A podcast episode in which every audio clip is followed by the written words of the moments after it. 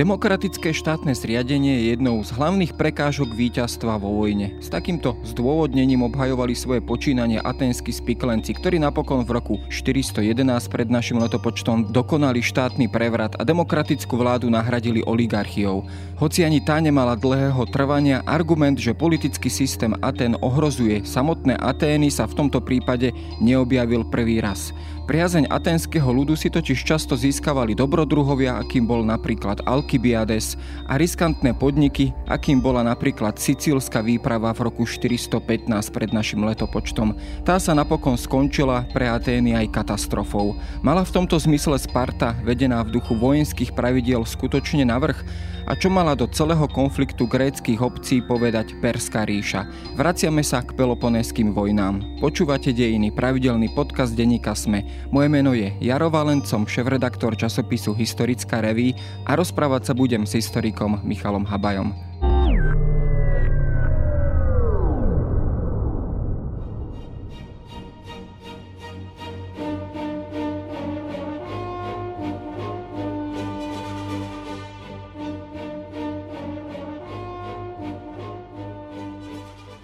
No táto výhrada, teda že Atény sú možno ako keby v tejto vojne, Peloponéskej vojne, brzdené vlastne ako keby vlastným štátnym zriadením, e, že teda tam dochádza k schváleniu alebo k presadeniu návrhov a e, plánov, ktoré sa môžu zdať možno aj z toho vojenského hľadiska ako príliš odvážne či riskantné, sa podstate objavoval pravidelne.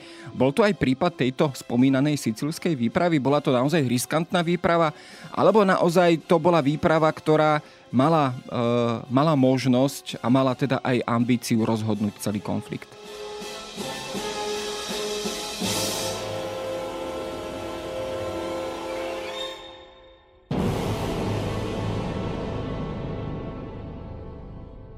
Tak e, sicilská výprava v podstate nemala možnosť rozhodnúť tú chvíľu Peloponésku vojnu ako takú, lebo v podstate tá Peloponéská vojna v tú chvíľu bola zastavená.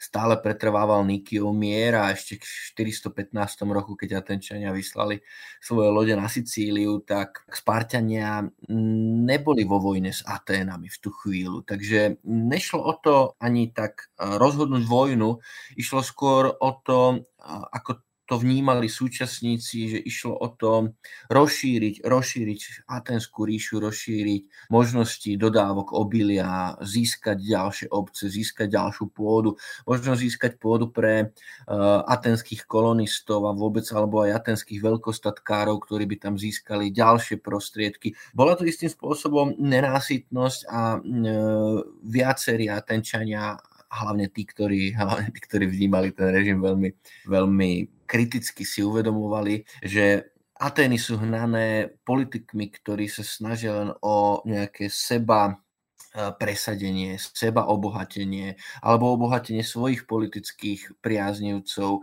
a tie rozhodnutia preto nie sú v prospech obce, nie sú v prospech Aten, ale sú vyslovene zamerané na ako keby rozširovanie, rozširovanie bohatstva. Pár jednotlivcov v Aténach, ktorí na to využívali samozrejme démos, ľud, ktorí zasa dokázali nejakým spôsobom vždy podplatiť a získať pre svoje rozhodnutia. A rozhodnutie ísť na Sicíliu bolo jedným z nich.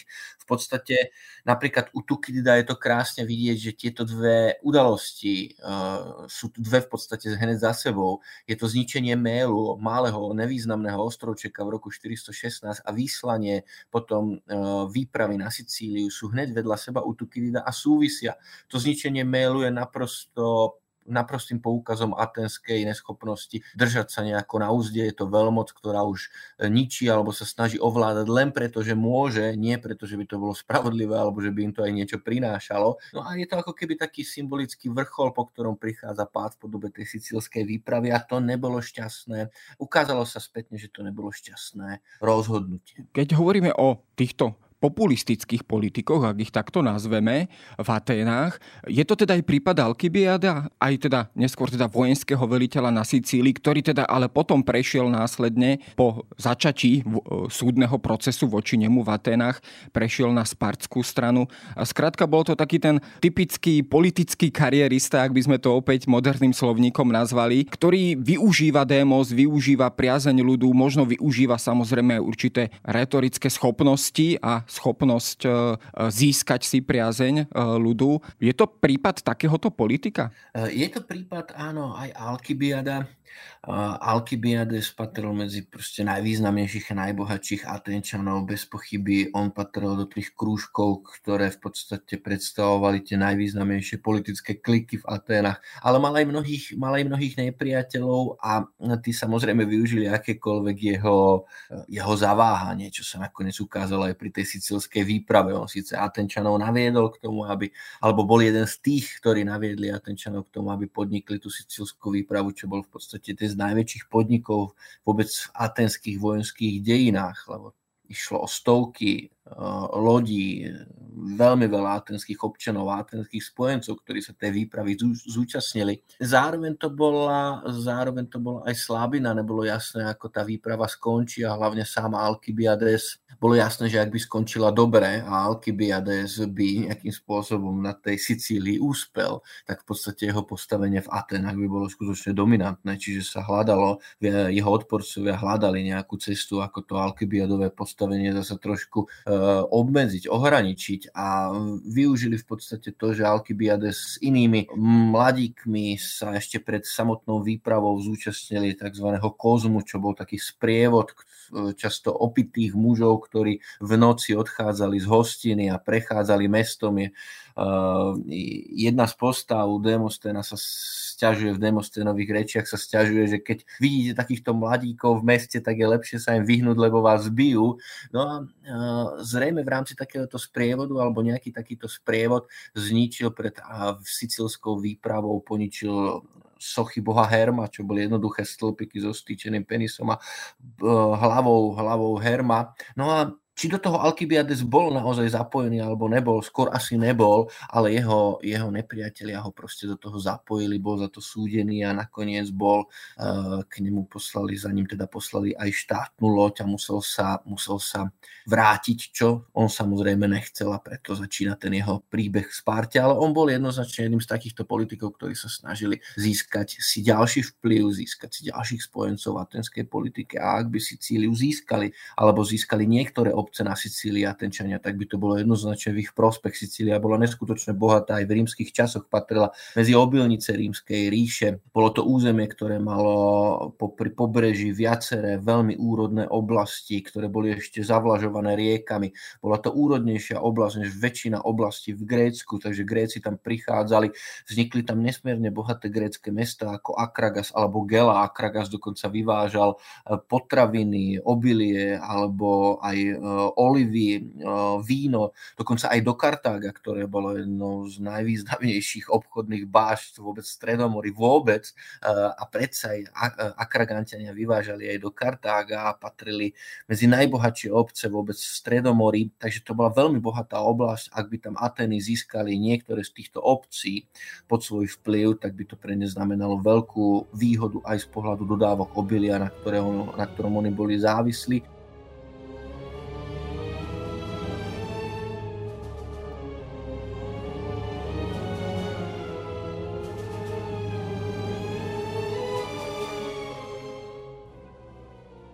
V každom prípade to malo zvýšiť aj ekonomický potenciál Atén a celého ich e, impéria. A samozrejme aj tie vojenské kapacity potom následne v prípadne teda pokračovania konfliktu so Spartou. Ale predsa len, keď sa pozrieme na samotný osud Alkybiada, on potom prešiel vlastne po tomto obvinení, ušiel vlastne do Sparty, myslím, že teda opustil túto samotnú tú štátnu loď, ktorá ho mala priviesť a ocitol sa e, teda v Sparte a, a v podstate začal prichádzať s radami a s rozhodnutiami, osobnými rozhodnutiami, ktoré škodili predovšetkým teda jeho do domovským Aténám.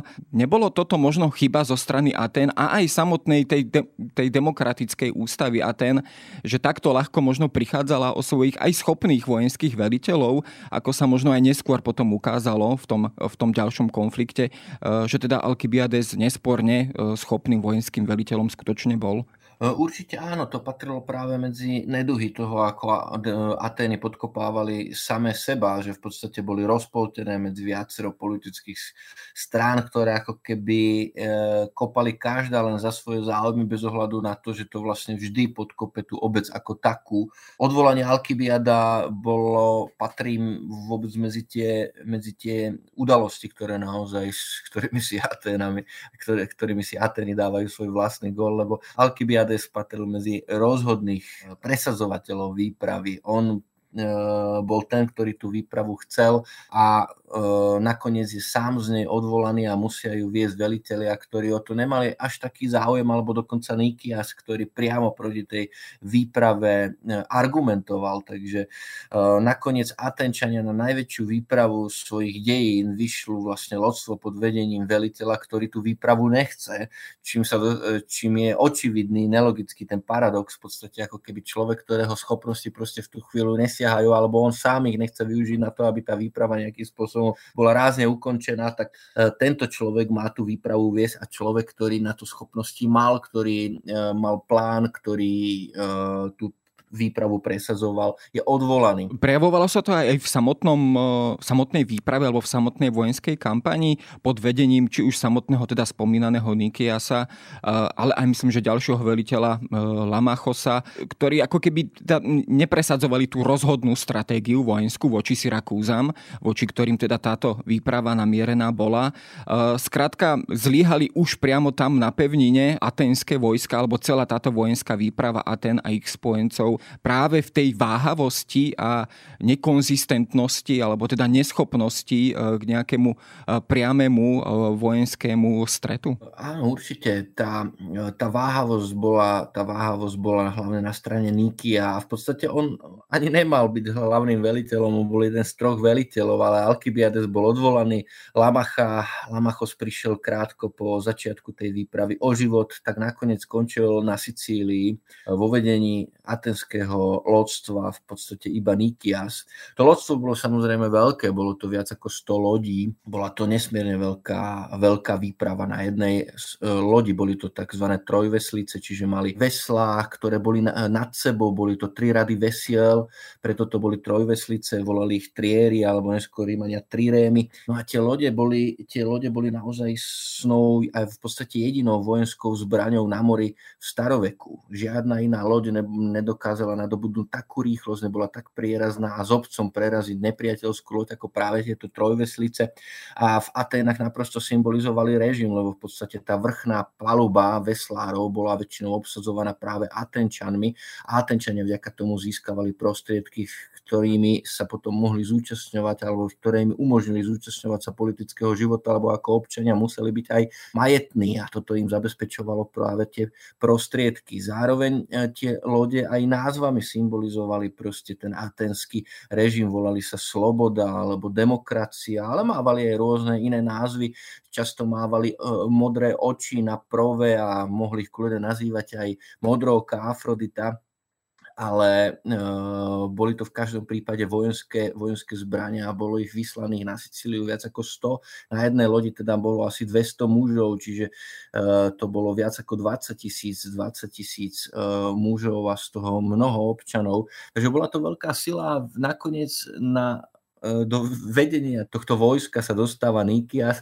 ktorý naozaj nebol za nejaké rýchle riešenie. Zrejme očakával, že sa k nemu budú pridávať viaceré obce na Sicílii, menšie obce, ktoré uvidia tú atenskú silu, tú atenskú výpravu. Ale to sa tak nestalo a väčšina obcí proste z, e, zostala pred Atenčanmi zatvorená.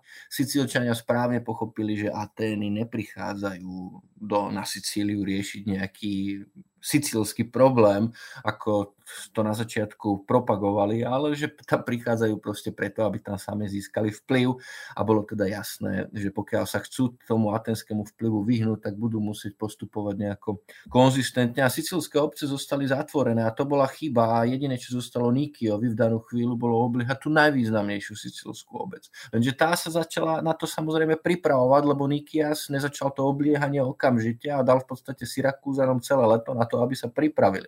Takže nakoniec zostal Nikia s veľkým atenským vojskom a lodstvom eh, pred Syrakúzami a Syrakúzy boli veľmi ťažko obliehateľné a veľmi ťažko dobytné. Predstavovali v podstate ostrov a potom čas mesta na pevnine, ale ten ostrov nebol spojený s pevninou a ešte k tomu všetkému keďže to bol ostrov samozrejme, a ešte k tomu všetkému bol ohradený hradbou. Mali veľké prístavy Syrakúzy a zároveň aj na pevnine boli ohradené hradbou. Dostať sa teda do tohto mesta bolo, bolo zložité a Nikias nevedel prísť na ten kľúč, ako to spraviť. Okrem toho pokúsil sa, pokúsil sa o tú tradičnú taktiku, že to mesto obohnať akousi protihradbou, lenže v tú chvíľu sa vlastne zapojili e, do celého konfliktu Spárťania a Spárťania ako keby obnovili Peloponéske vojny, lebo zacítili šancu, zacítili šancu na to tie Atény naozaj tento raz nejako významnejšie zasiahnuť. Spárťania vyslali na Sicíliu so pár stovkami mužov, e, zo pomedzi spojencov Gilipa, No a tomu Gilipovi sa podarilo, podarilo potom pri Syrakúzach zamedziť tomu obohnaniu, obohnaniu uh, Syrakúz atenskou palisádou a v podstate tak ako keby odstavil Nikia a jeho plán. No a Nikias potom už v podstate len vyčkával a čakal na ďalšie posily z Atén. V jednej chvíli ale nakoniec došlo aj k samotnému zničeniu celej tejto atenskej flotily a jej spojencov pri Syrakúzach. Ehm, ako je to vôbec možné? Bola to v podstate najväčšia námorná sila e, tej doby v celom gréckom svete. Napriek tomu teda došlo k jej úplnému zničeniu a čo teda aj do veľkej miery zatriaslo aj námornou vojenskou silou Aten. Akým spôsobom vlastne k tomuto došlo? Bola to neopatrnosť Nikia, bola to, bola, bolo to lajdáctvo námorníkov, alebo bol to teda nejaký naozaj e, premyslený strategický plán protivníka, ktorý využil možno nejaký moment? E, tu asi zohrala rozhodujúcu úlohu už morálka. Nikias čakal, čakal na posily z Aten a odtiaľ naozaj prišlo ďalších viac ako 100 lodí, čiže ďalšie veľké vojsko a pred Syrakúzami tak stálo v podstate jedno z najväčších gréckých vojskov, akom počujeme v prameňoch v klasickom, klasickom období. No a problém ale bolo, že čo s tými Syrakúzami spraviť. To nové vojsko viedol Demosthenes, slávny Demosthenes, ktorý sa preslávil tým, že na spartskom území získal Pilos v Mesénii v roku 425 a významnou mierou prispel k uh, atenskému víťazstvu na Sfaktérii. Čiže Demosthenes bol takou charizmatickou a známou postavou a Demosthenes prišiel s veľkým vojskom na Sicíliu, pripojil sa k Nikiovi a žiadal okamžitý útok po tom, čo tam Atenčania teda zostávali celé mesiace a k ničomu to neviedlo. E, tak naozaj Atenčania zautočili a zautočili v noci, aby to bolo to prekvapivejšie, ale problém je to, že pred Atenčanmi bolo vlastne niekoľko hradieb a mm, Syrakúzania mohli brániť jednu hradbu za druhou.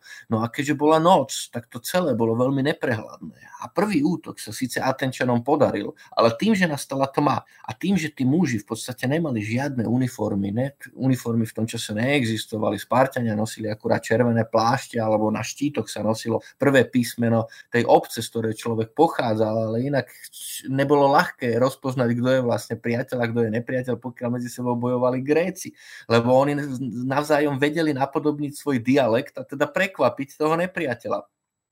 No a teraz Atenčania v noci napadli s veľkým um, vojskom, 10 tisíce mužov napadlo tie syrakúske hradby a síce ceste prvé sa prevalili, ale potom sa zmiešali s nepriateľmi a nepriatelia veľmi rýchlo rozpoznali hesla. Hesla zna, e, používali vojska v noci, aby sa dokázali nejakým spôsobom rozpoznať, ale aj cez deň mohlo to byť napríklad e, Hermes útočí alebo niečo podobné. E, často tam bývali bohovia a teda Syrakúzania veľmi rýchlo zistili, aké majú Atenčania heslá. Nastal naprostý chaos a v podstate Atenčania už nevedeli, kto sú nepriatelia v tú noc a prišlo k jednej veľmi ťažkej porážke nočnej, ktorú si vlastne Atenčania zapričnili sami sebe. Je možné, že mnohí Atenčania pozabíjali tiež aj mnohých vlastných. Takže nakoniec sa Atenčania museli stiahnuť. No a v podstate e, morálka vojska naprosto klesla. Tento útok bol, uh, ukázal, že v podstate tie Syrakúzy nedobijú a naopak uh, začali uvažovať Atenčania nad odchodom. Problém ale bolo, že samozrejme staroveký človek, aj dnesný človek je veľmi uh, často silne verí v bohov a veľmi silne verí v to, čo tí bohovia nejakým spôsobom ukazujú tomu človeku a e, Nikias vtedy, keďže prišlo k nejakému nebeskému úkazu, tak Nikias vyhlásil, že musia takmer jeden mesiac počkať, že musia počkať 28 dní, až potom môžu od Syrakús odísť. Často sa, alebo často to v staroveku z toho vinili samotného Nikia a autory, ale problém je, že toto rozhodnutie asi nebolo len Nikiové, ale dá sa predpokladať, že všetci Atenčania, keď videli ten nebeský úkaz, tak predpokladali, alebo väčšina z nich, že naozaj to je vôľa bohov a bohovia si želajú, aby pred tými Syrakúzami vyčkali a potom odišli. No ale samozrejme tým všetkým strácali Atenčania čas. Okrem toho potom následne prišlo aj k tej námornej bitke, ale v podstate to vojsko už bolo morálne rozložené, už bolo pripravené na odchod, ktorý sa stále predlžoval. Takže to vojsko zrejme z toho dôvodu a to lodstvo zrejme z toho dôvodu nakoniec neprerazilo eh, tým syrakúským prístavom a Syrakúzania tých Atenčanov v podstate uväznili, uväznili v prístave a nakoniec jediné, čo zostávalo, keďže prišli Atenčania o lodstvo, zostávalo im odísť nejako tých Syrakúz po Sicílii, ale nebolo v podstate kam. Nakoniec Syrakúzania a Sicílčania postupne rozložili to atenské uh, vojsko a ako keby ho požierali na pochode a nakoniec uh, Nikia, Nikia samotného popravili a väčšinu Atenčanov, ktorých zajali, tak dali do dolov, čo v podstate znamenalo, čo v podstate znamenalo drsnú a rýchlu smrť, lebo v doloch staroveku to bývalo veľmi drsné a otroci sa tam často nedožívali viac ako jeden mesiac.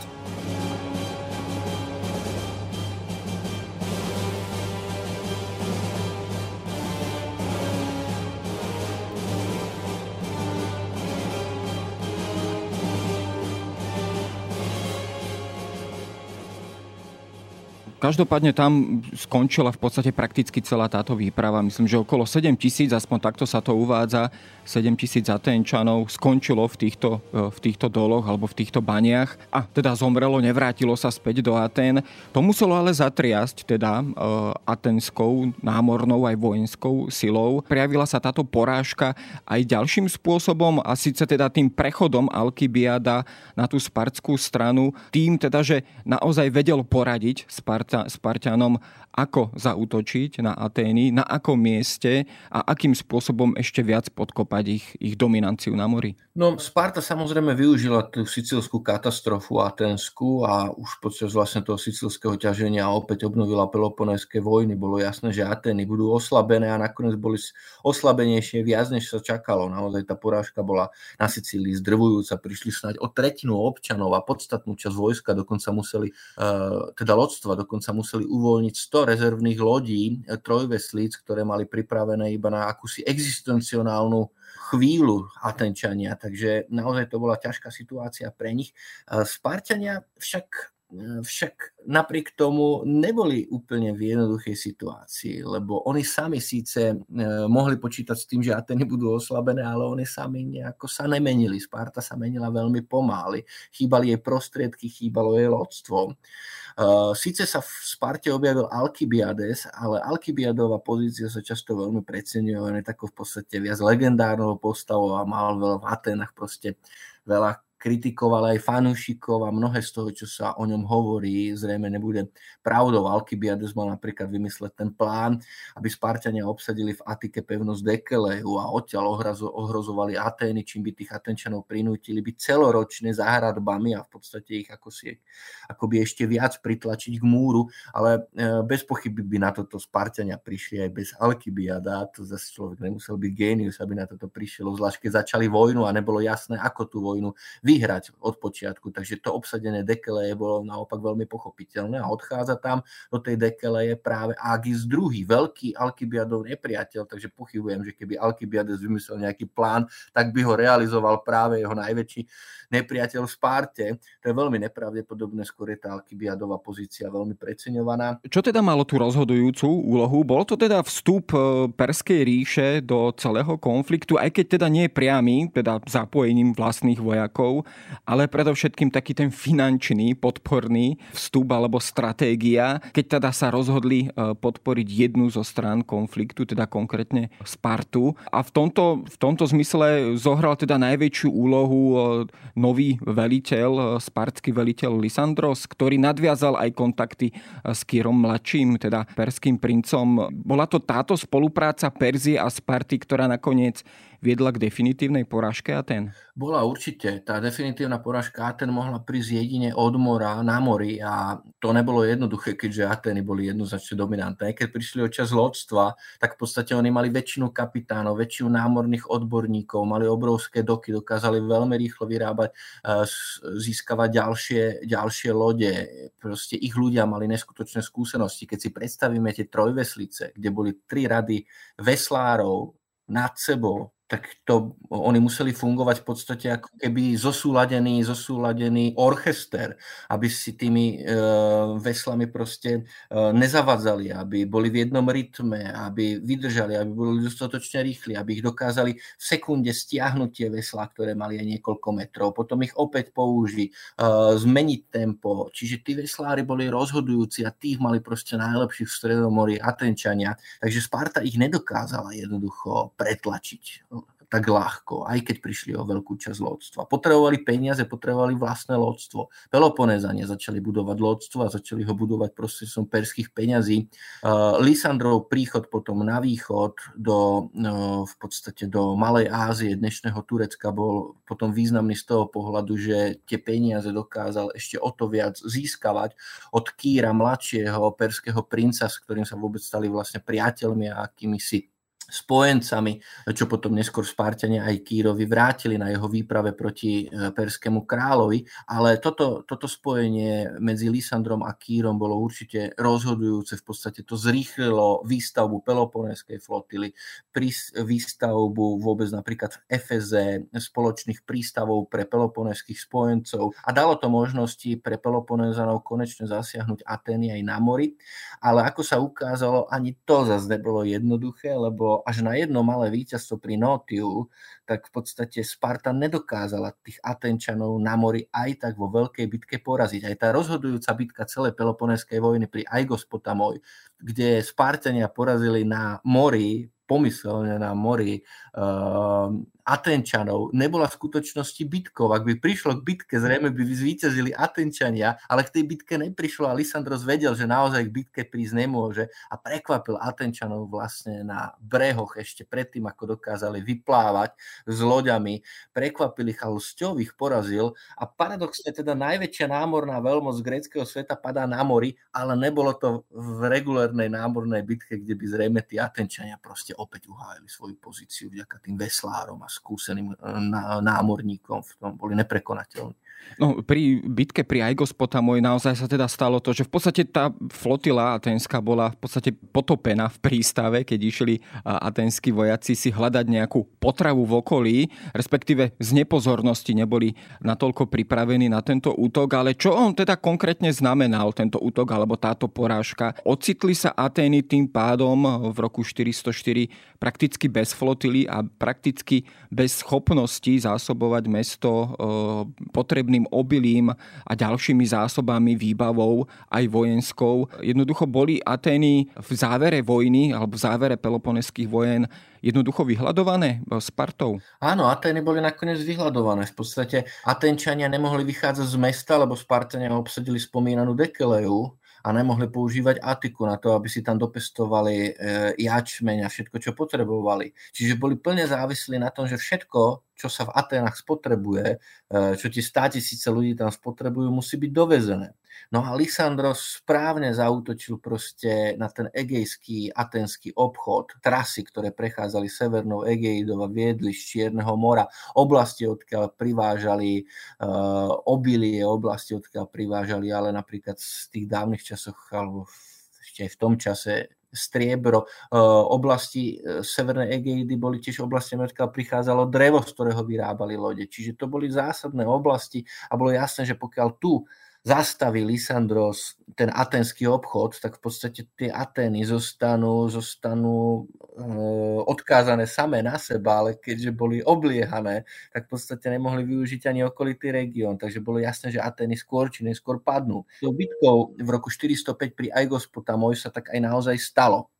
Atény. Eh, Atény vlastne skončili bez náväznosti na čiernomorský obchod, na severnú Egeidu a v roku 404 ich tak Spartania mohli vlastne obliehať a Peloponezania obliehať aj eh, z pevniny, aj od mora a mm, Atenčania nakoniec vyhľadovaní museli súhlasiť s mierom, i keď nie všetci, nie všetci mm, boli ochotní, ale jedlo sa rýchlo míňalo, tak e, nakoniec Atenčania súhlasili, ale e, nebolo to, je tiež jednoduché rozhodovanie a v rámci samotného mesta prišlo ku krv prelievaniu a nedohodli sa Atenčania hneď na prvý krát na to, kedy vlastne príjmu tie podmienky kapitulácie.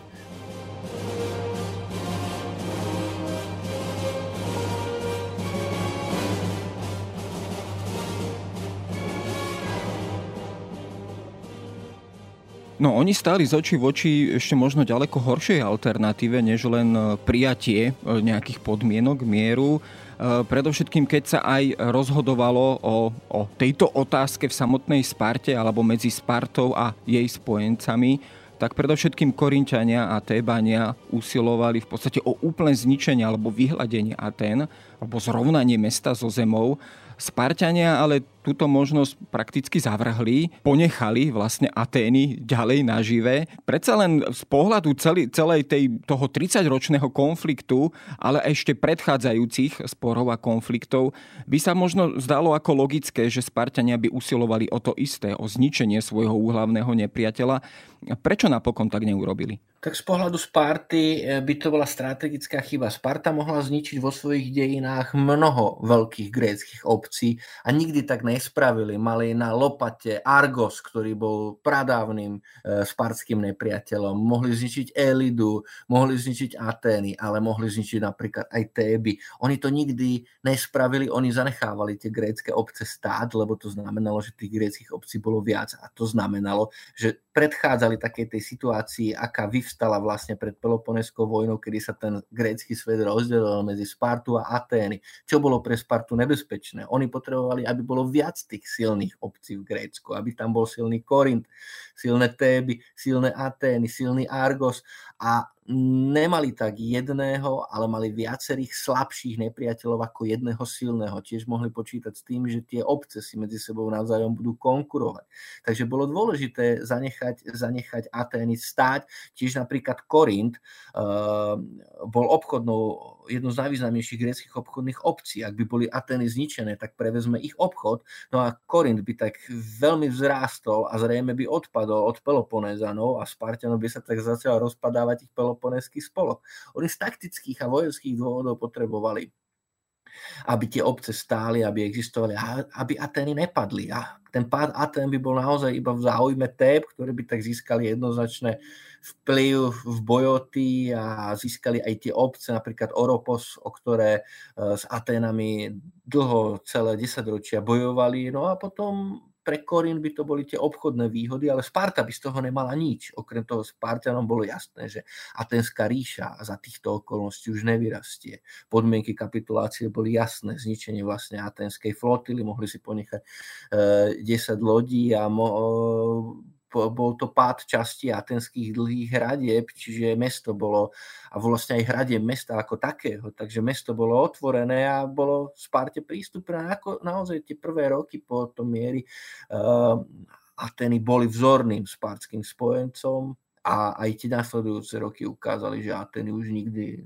nepovstanú do tej podoby atenskej, atenskej ríše. Na záver sa pozrime na ten samotný vývoj po tomto spartskom víťazstve, po zbúraní tzv. dlhých múrov, ktoré v podstate otvárali Atény na akýkoľvek spartský pád, teda sa ocitali priamo pod spartskou kontrolou. Zdalo sa teda naozaj, že celý grécky svet je pod spartskou dominanciou.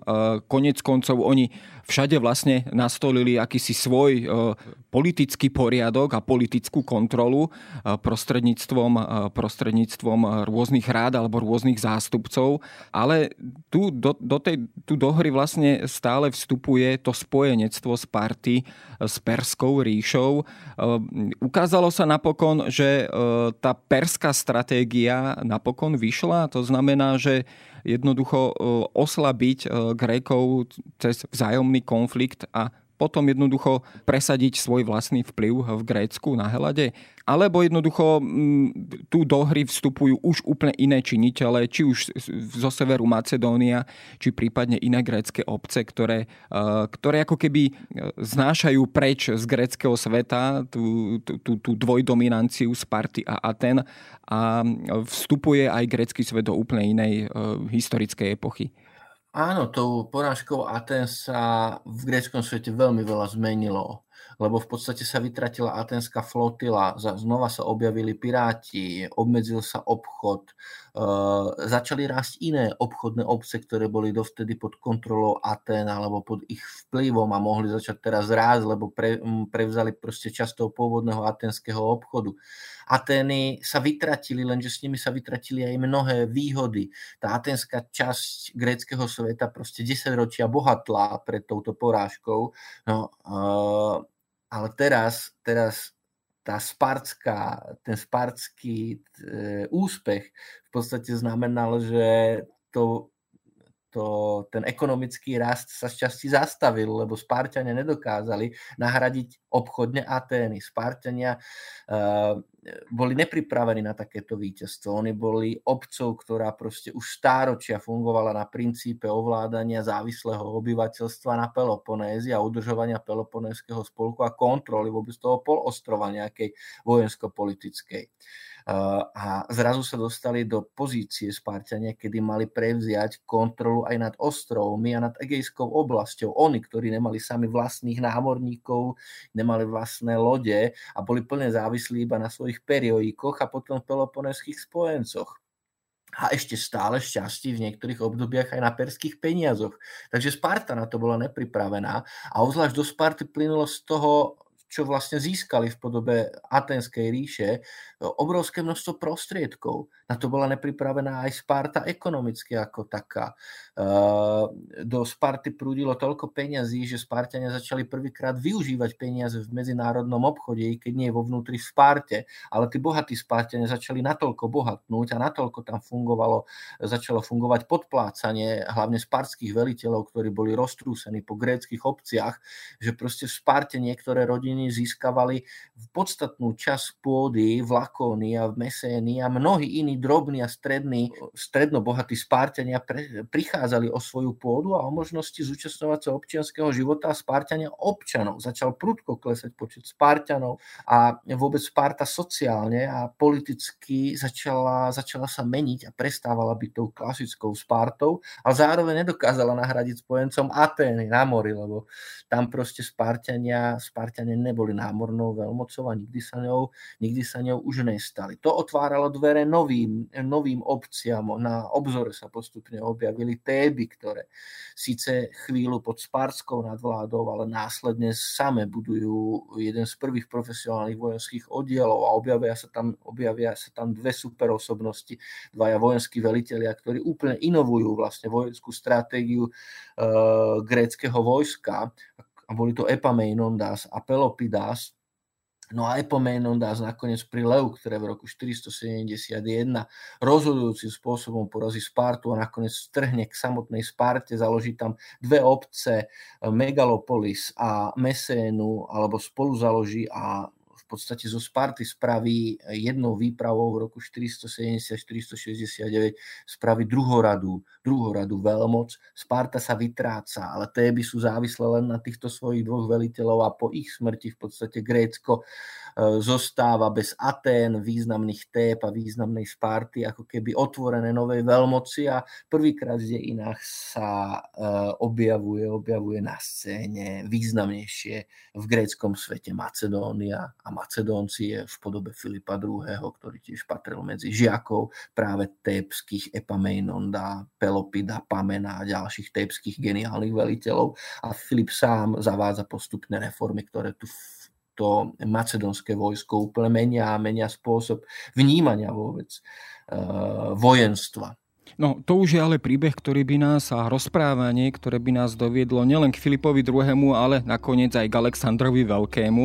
A, ale to už si možno túto debatu necháme na inokedy. Debatu o peloponeských vojnách e, vlastne ukončujeme práve vlastne poukázaním na novú veľmoc e, Macedóniu, no a možno aj s odkazom na ďalší diel k Aleksandrovi Veľkému. Ďakujem za tento rozhovor e, Michalovi Habajovi.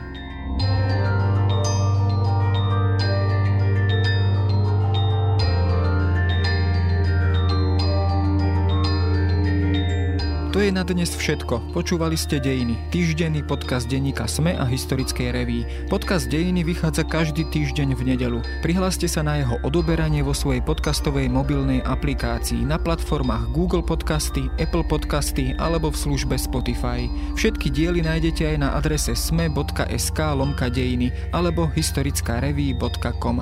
Ak sa vám podcast páči, môžete ho ohodnotiť. Ak mi chcete poslať pripomienku, môžete sa pridať do podcastového klubu denníka Sme na Facebooku alebo mi poslať mail na adresu jaroslav.valent zavináč petitpress.sk Ja som Jaro Valent a na tvorbe tohto podcastu sa podielal aj Viktor Hlavatovič.